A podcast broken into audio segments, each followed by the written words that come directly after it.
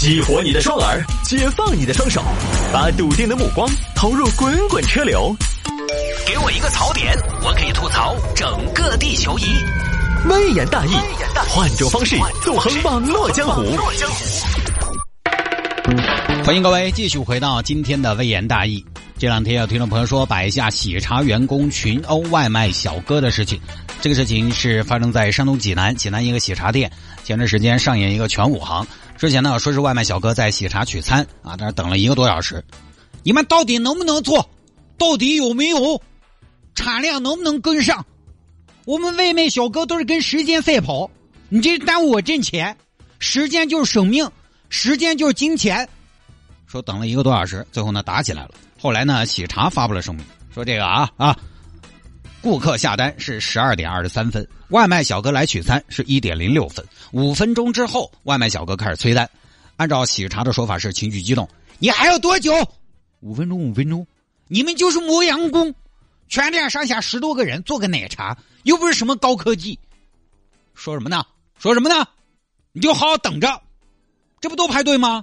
你凭什么？你送外卖了不起呀？然后一点十六分，也就是小哥到了店上十分钟之后，喜茶的声明说，店员就把奶茶给了小哥。十分钟才做的好，原子弹吗？啊，真的是就你们这生产效率。说什么呢？说什么呢？说谁呢？我说的就是你，怎么了？怎么了？你做的慢还不让说？我说外卖小哥放下手中的饮品回去，然后双方哎咦来了，来者不善呐，行，就发生了冲突。这边喜茶的多名员工。我们是一个 team，走，get，双方打架，然后呢，现在喜茶已经把这些参与斗殴的员工全部开除了，就这么个事情。现在呢，网上有各种各样的声音啊，关于事发的细节，大家都各执一词。有人说呢，这个外卖小哥是等了一个多小时，但是喜茶又说是十分钟。还有人说，小哥被打是因为说话不客气，完了呢还在商场抽烟。然后呢，又有网友出来说没有抽烟，人家。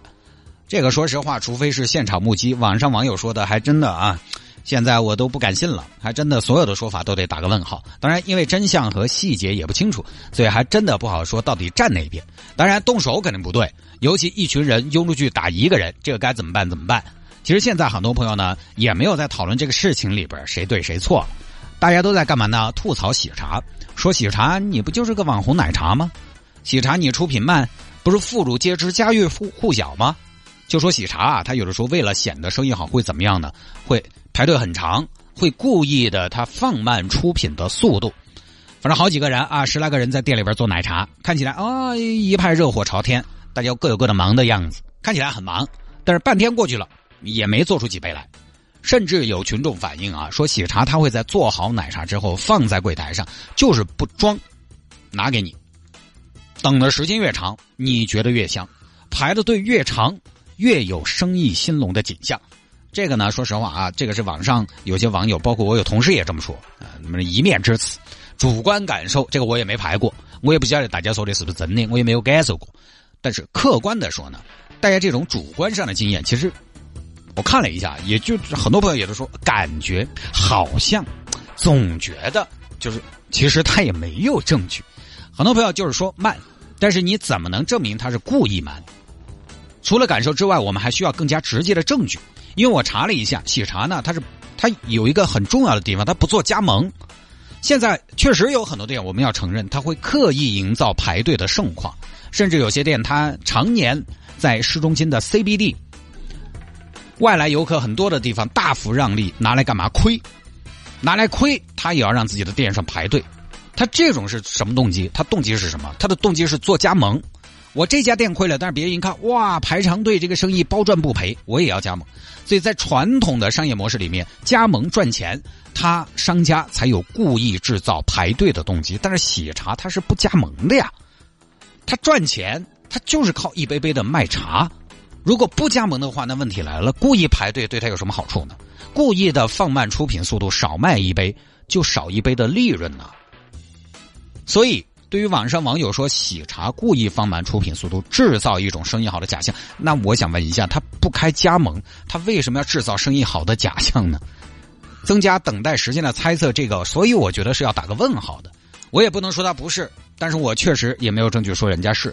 好，你说喜茶慢是营销手段，那好嘛，你说营销手段这个东西，其实说实话，营销是可以复制和模仿的，营销也是最好复制和最好模仿。但最后其实还是要靠产品说话。它能排那么长，等那么久，我不喝，我不喝奶茶的，哪家我都不喝。但是它肯定有它的卖点啊。当然我本本身是不喝奶茶的，所以喜茶别的什么奈雪的茶，各种茶我从来没排过，我也从来就很少喝。我只是觉得在讨论这个事情上，我们要抛开。对网红店的一些成见，因为现在确实有很多网红店，他喜欢做营销，他曝光率高了，曝光率高了之后呢，难免有的时候让人讨厌。我不喝奶茶，从个人的角度来说，我也旗帜鲜明的觉得排队买奶茶对我来说是真的浪费生命。前段时间我们一个朋友从外地到成都来，选了一个地方吃饭，他说那个地方好吃，我先到的，结果去了一看要排队，我当时一看我不高兴，啥玩意儿？我在成都吃饭我还要排队吗？我受过这样的委屈吗？不是说我不用排队啊，就是排队我就不吃嘛，对吧？这是我的选择。买奶茶就更是了。你说，你说吃饭，有的时候可能一顿饭你真的好吃，还得吃个一百多两百两个人，对吧？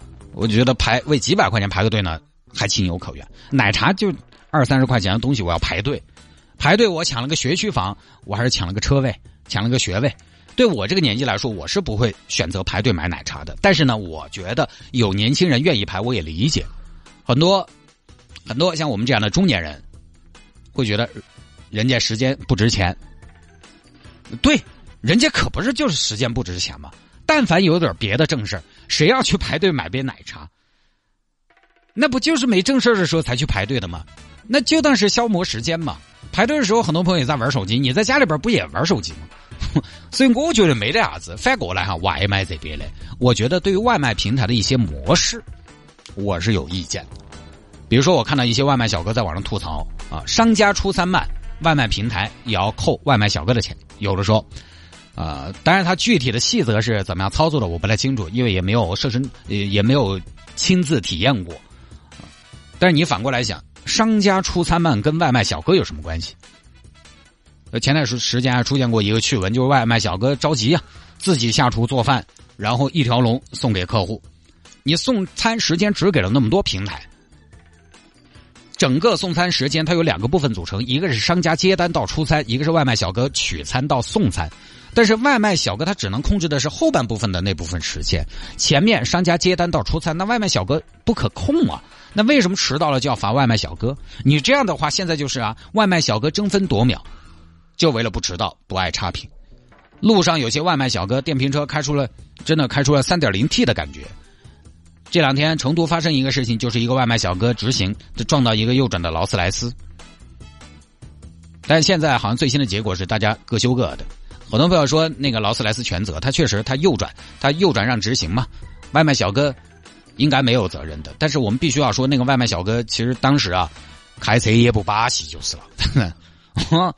我们一个同事前段时间才被一个逆行的外卖小哥撞了，伤势还不算太轻。这个事情到现在也一段时间了，到目前都还没解决。外卖小哥那边电话电话不是当时态度也没有问题，那现在电话也不接，反正没电。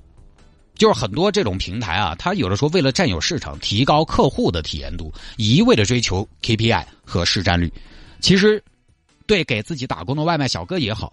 包括说滴滴师傅也罢，甚至有时候淘宝卖家平台，有的时候其实是缺乏关怀的。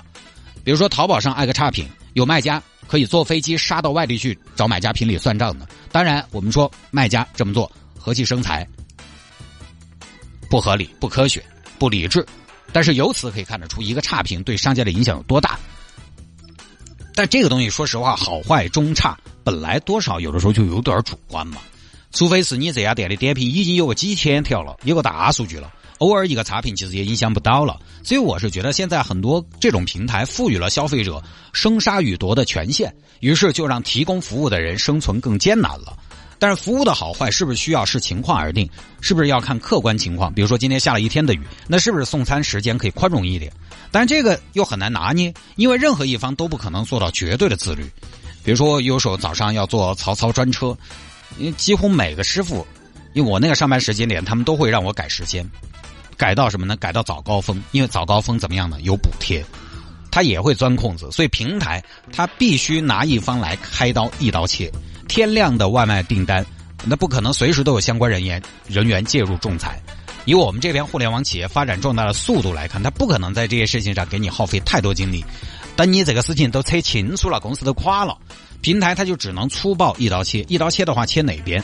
你选一下，不可能切消费者的，因为点外卖的才是大多数。点外卖的维权，所有点外卖的人都会关注；送外卖的是少数，送外卖的人维权远没有点外卖的人维权关注的人多。有的时候送外卖的人吐槽维权，都是在那个圈子小范围的。所以其实说到底，我们这么多年对外卖小哥、快递小哥的关心，我觉得很多朋友一出来啊，看见这个，呃，风雨中奔波的外卖小哥，我们就啊有一些怜悯，或者说有一些同情，觉得人家辛苦。其实很多时候都停留在表面上。啊，这儿哪个外卖小哥被打了，然后大家看到，哎呀，你点个外卖咋能这个样子呢？耀武扬威的，你不得了了不得？你吃个煎蛋面，你又不是吃的圆子的，对不对？外卖小哥人家好辛苦嘛，就这种就是表达一下说一下，然后那边快递员下跪了，被拍下来了，再又出来骂两句客户，看起来也是悲天悯人的呀。但是我觉得同情同情解决不了问题的，在外卖平台商户和外卖小哥三者中最强势的，其实永远只会是平台，因为它有流量，它有大数据。其实对于商家来说，流量就是商户的生死命脉。现在，而对于外卖小哥来说，平台的规则就是你的钱袋子。所以这个问题，我觉得。还是要平台来解决，才能根本的解决。外卖平台要协调的，你想想，它是四方利益：平台要赚钱有利益，消费者要体验有利益，商家要赚钱有利益，外卖小哥还得有利益，四方都得舒服，四方都得满意。这个呢，确实就有点靠手艺就是了。啊，这个不多说了，我觉得也只能从这个角度来说一下，讨论哪个不对，现在已经不重要了。那么下了节目之后呢，想要跟谢探进行交流和互动，也欢迎您在微信上面搜索添加我的微信号，我的个人微信号，看看我的朋友圈，拼音的谢探九四九四，拼音的谢探九四九四，加为好友来跟我留言就可以了。